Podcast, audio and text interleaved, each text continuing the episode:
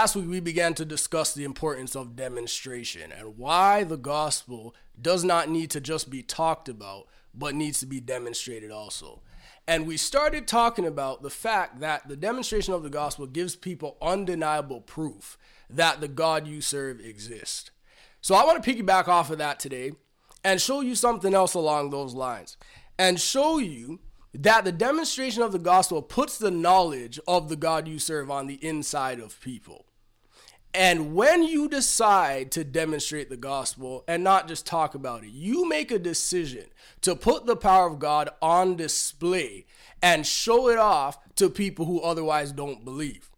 And I want to take you into the story of David and Goliath and show you that and jump through all the scriptures in the Old Testament and through Israel and jump over to the New Testament and show you this principle. So let's jump right on into it right now. And let's go to the book of First Samuel. So 1 Samuel 17. And let's start at verse 41. This is a story of David and Goliath. Watch what happens. The Bible says Goliath walked out towards David with his shield bearer ahead of him, sneering in contempt at this ruddy faced boy. Am I a dog? He roared at David, that you come at me with a stick and curse David by all the names of his gods. Come over here and I'll give you the flesh to the birds and to the wild animals, Goliath yelled. Verse 45 David replied to the Philistine, You come at me with sword, spear, and javelin. But I come at you in the name of the Lord of heaven's armies, the God of the armies of Israel, whom you have defied. Today the Lord will conquer you, and I will kill you and cut off your head. And then I'll give the dead bodies of you and your men to the birds and wild animals. And the whole world will know, watch this, that there is a God in Israel. And everyone assembled here will know that the Lord rescues his people, but not with, not with sword and spear. This is the Lord's battle, and he will give it to us. Back up to verse 46 and watch that again. He said that he is going to kill Goliath and as a result, the whole world will know that there is a God in Israel. And everyone assembled here will know that the Lord rescues his people, but not with sword and spear. This is the Lord's battle, and he will give it to us. Depending on your translation, it could also read that all the earth may know. And I want to focus on that part right now. That the whole world will know that there is a God in Israel. This is what the demonstration of the gospel does it shows the whole world and puts it on display to an unbelieving world that we as believers don't just trust in a book of myths. We don't just trust in a vapor or some type of power and some type of entity in the sky somewhere where we don't know, but we trust in somebody who's actually real and somebody who actually holds power and authority. And many people in the world today, you always hear it talked about. In the world, I know it's all right. These Christians, they just believe in a bunch of fables and myths and a book that's like thousands of years old that ain't even accurate. But they don't know what we know. What's the difference between somebody who's saved and somebody who makes that assumption? They've never seen that power on display. They've never experienced that power for themselves. And a lot of people get to the point that they believe like this because they've never seen God at work. The Bible says in Judges 2, verse 10, that after Joshua died, and after his generation went on that saw God work mightily, the Bible says there arose a generation that didn't know the Lord, and it didn't just stop there. They didn't know the Lord or his mighty acts. And as a result of that, they turned over into false gods and idolatry and did evil in the sight of the Lord. When people don't see the power of God on display, when people don't know that there is a God that still exists and still is alive today, they turn over and do evil in his sight. And they turn to evil. But why or what if people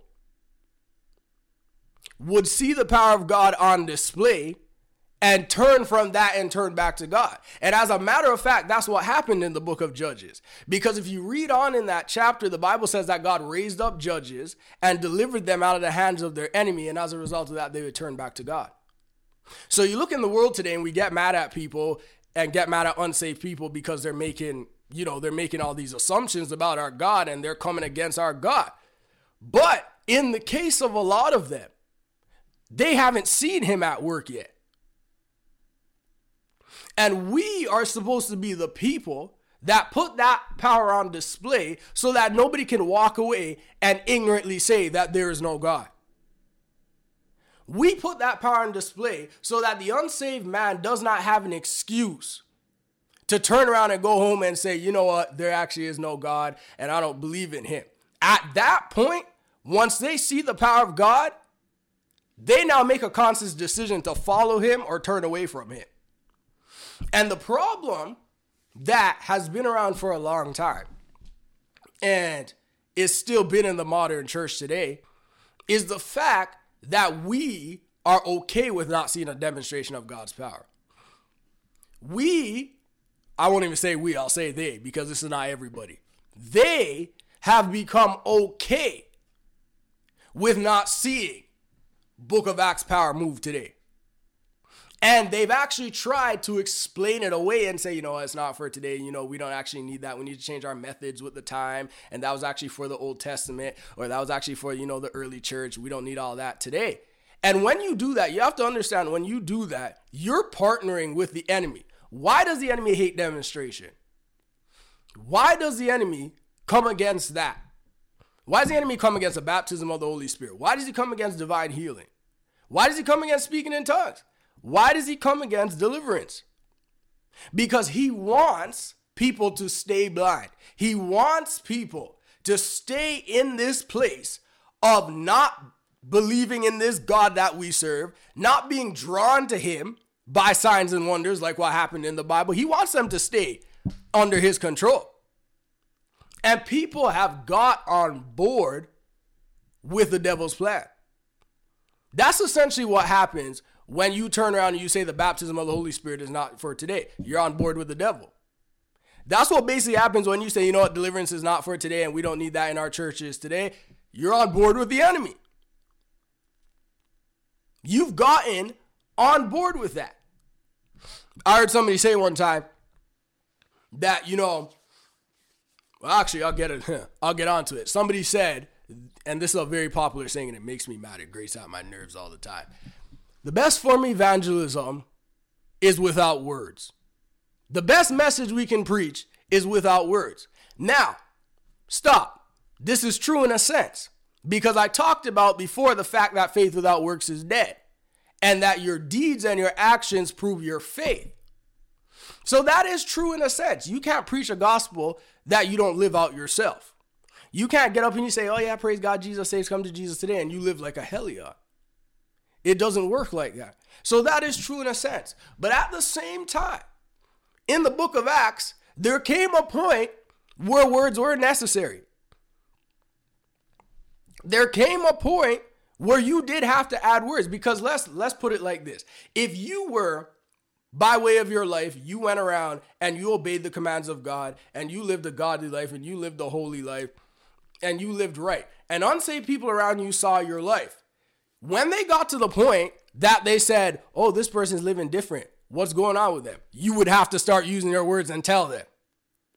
It doesn't just stop there, you know, oh, you know, we won't use words. No, there's going to come a point where you're going to have to tell them what happened. And people use that as an excuse to not operate in the power of God. They use it as an excuse to not demonstrate God's power. Do not fall into that trap. Don't fall into that trap. I'm telling you right now, do not let the enemy let you back away from seeing the power of God manifest in your churches and manifest in your life. Because let me tell you something there's a generation out there that needs it. There's a generation that needs to see it. When the Lord called me into ministry and told me to go to Bible college, this is what He told me. He said, I'm calling you to demonstrate my power to a generation that needs it. Why do they need it? because that's the way God intended for it to be. It was demonstration that would draw people into the kingdom of God. Look what happened in John 2:23 as I told you before. The Bible says that when people saw the miracles that Jesus did, they began to follow him.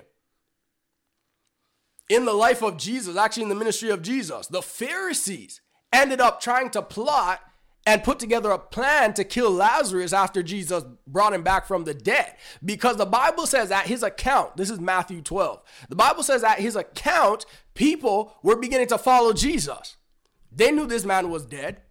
They knew he was dead for four days. He wasn't coming out the grave. And this man, he gets risen and he's living all over again. And this is not a hearsay. This is not hearsay. Somebody's not going around saying, oh my gosh, I saw Lazarus and he came back from the dead. No, Lazarus himself is going around telling people, I was dead, but this man named Jesus came and took me out of that place. And now I'm alive again. Nobody can do that in their human power. And the Pharisees, who were basically just devils in disguise, the Pharisees done came through and said, Nope, we're shutting this down. And they thought they were shutting it down in the name of the law, but they was on board with the devil. The devil didn't want Lazarus to go around and tell his testimony to people because it was drawing people to Christ. In the book of Acts, chapter 3, as I read to you before, when Peter and John went to the temple at the hour of prayer, what happened when the man at the gate got healed? People saw him and they saw him with Peter and John, and they began to come to Christ. They were drawn. Peter preached the message to them, and the Bible says 3,000, 2,000 extra got saved. Sorry, and the whole count of the church became 5,000 at that point. That's what happened through one miracle. And now you understand why the devil is trying to shut that flow of the spirit out, out of the church. And people have become okay with that. They become to the point where, you know what, eh, it's okay, we don't need all of that, it's all right. Don't get to that point. And while I'm on this, I saw a tweet the other day by a pastor, and it grated out my nerves again. He tweeted, he said, he said bivocational pastoring is the future. That's what he said. He actually tweeted out he said bivocational pastoring is the future. What is bivocational pastoring? People who don't just pastor full time, but they have a job on the side. Now, on the surface, oh, I know many people that do that, and that's all right. But when I began to look at the tweets and the replies and his responses to people, a lot of people were agreeing with him, and he was saying his reasoning was it doesn't work in today's society. It doesn't work with where we're going as a society. We should just stay bivocational. And these mega churches, they're not even being packed out anyways. So we should just stay there and just be bivocational. Let me tell you something. That's a devil's lie. That is a straight up lie from the pits of hell. The enemy does not want full time preachers. The enemy does not want mega churches. And many people are getting to this point where they're just like, you know what? We actually, smaller churches are good. Praise God for the small churches. But the early church wasn't no small church. The early church didn't get capped at a thousand. They didn't get capped at 500 and they say, you know, we, we're going to be effective this way. The devil is a liar. Many people sit there and they and they subscribe to these teachings and they subscribe to these belief systems that are not biblical at all. They're not biblical. I don't care what nobody says. They are not biblical. Don't follow the blueprint of somebody who has a PhD and a doctorate and has all these degrees beside their name. I don't care about your degrees. If it doesn't line up with what the word of God says, I don't want to hear from you. If what you're saying does not line up with the word of God, I don't care what you have to say. I can give a rip what people have to say. So they come and they say bivocational pastoring is the future. No, it's not. The devil is a liar. What's actually happening in the future is God is raising up more people that are going into all the nations and demonstrating his power. God is raising up people that will win a great harvest of souls before he comes back. He's not coming back for no dead, defeated church. He's not coming back for that. He's not coming back for a small church that wasn't effective. Why can the Antichrist push his propaganda and push all his stuff into the systems and put it at the highest point of the ladder. It's on every single news network. It's on social media. It's all around. You're bombarded with antichrist system and antichrist theology. But the church has to sit there and stay small. And we just got to sit here and just stay in our little box and everything is all right. No, the devil is a liar. The devil is a liar. We're not staying like that. I remember I had a conversation with somebody one time, and this was somebody who was a Christian. And they said, and they're actually a preacher, they actually were in the ministry. And they said, you know, actually, I don't really like mega churches. I don't really appreciate mega church. Mind you, he goes to a mega church. He attends a mega church. I don't really like mega churches because they're not in the book of Acts. This is what he said. This is a pastor said he's not in the book of Acts. I said, you know what? I said, obviously, I don't know my Bible. I'm going back to Bible college. The devil is a liar. Stop getting on board with what the devil is saying. Stop getting on board with these demonic theologies and these demonic doctrines. It is not of God. The word of God is the final authority on any matter. Everybody has their opinions, everybody has their schools of thought, but the word of God is the final authority on a matter. I want to take you into another story. Let's look at the story of Naaman. Go to the book of Second Kings, chapter 5. So Second Kings 5, watch what happens in verse 9. And just for context, this is a story of Naaman who gets sent to the prophet Elisha because he has leprosy. And Elijah actually calls for him and tells the king, Send him to me, I'll get him healed.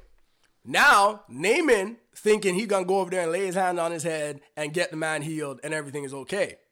No, Elijah tells the man to go dip himself in the pool and he'll be healed. Naaman ain't like that. So Naaman gets upset.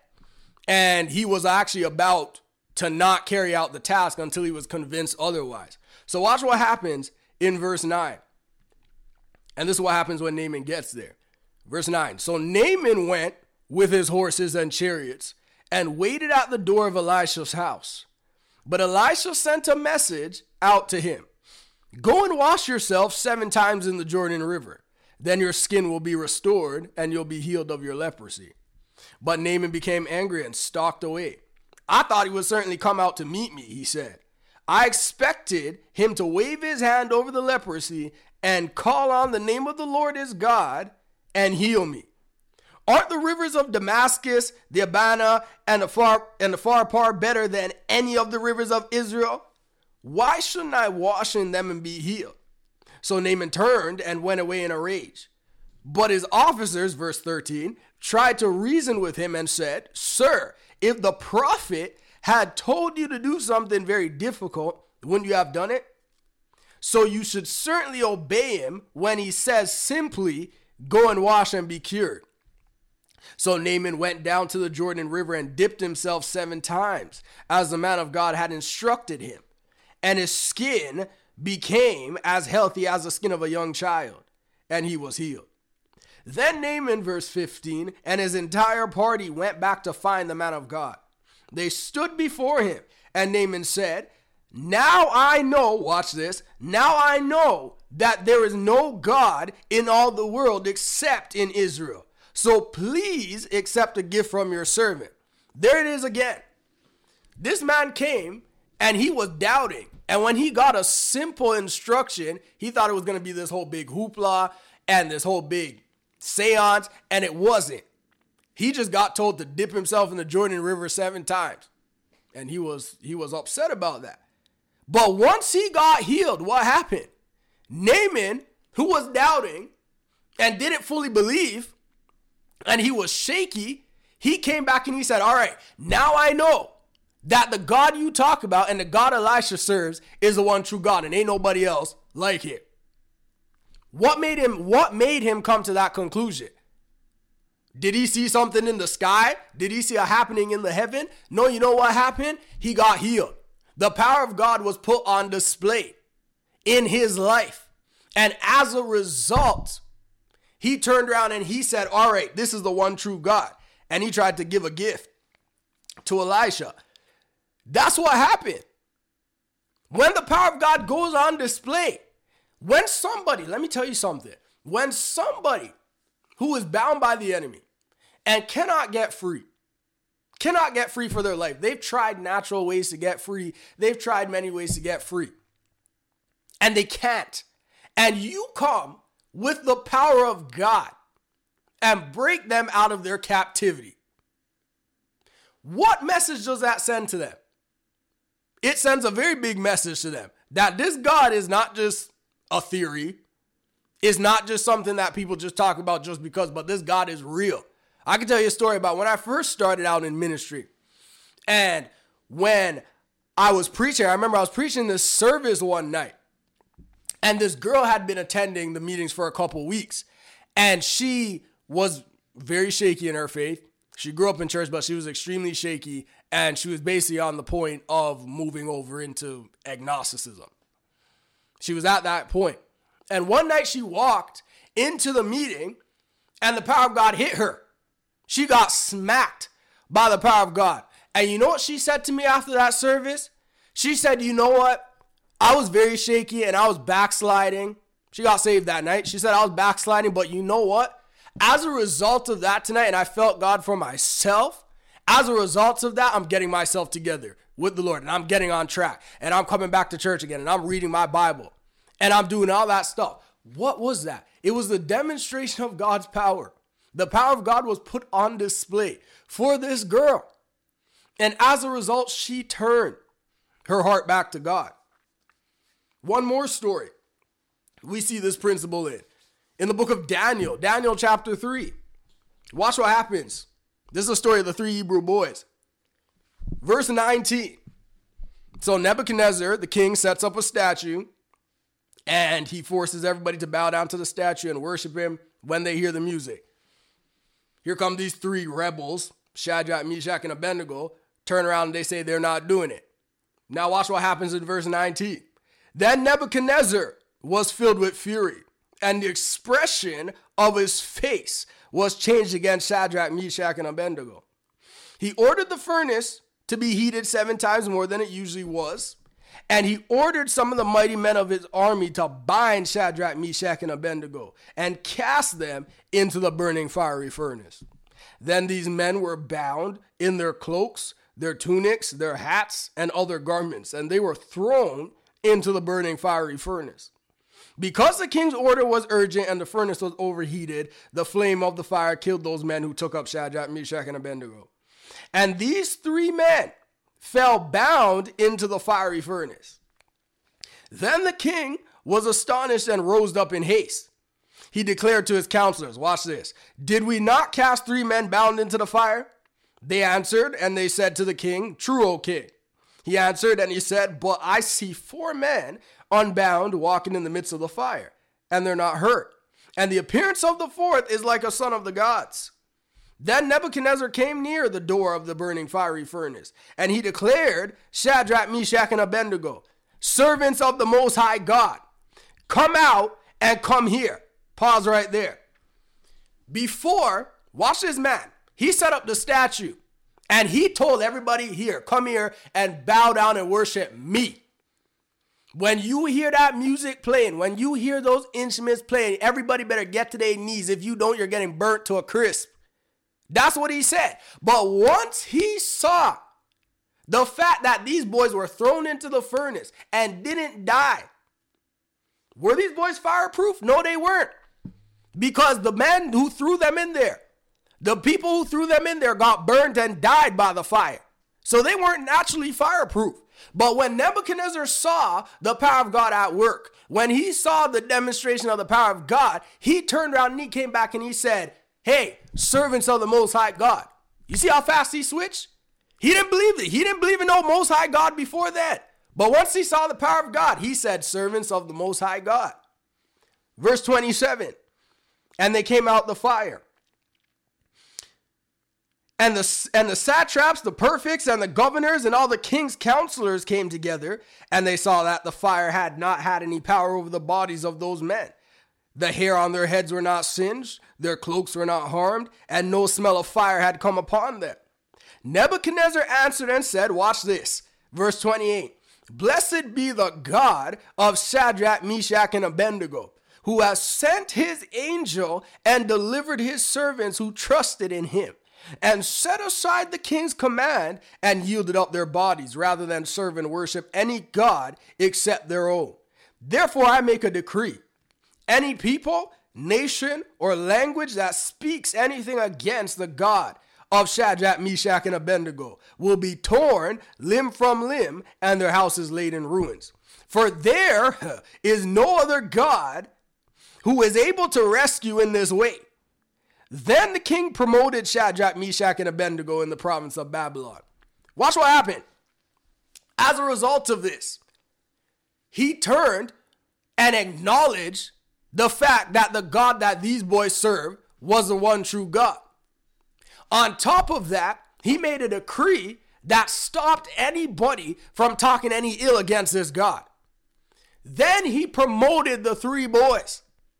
As a result of this one mighty demonstration of God's power, look what happened.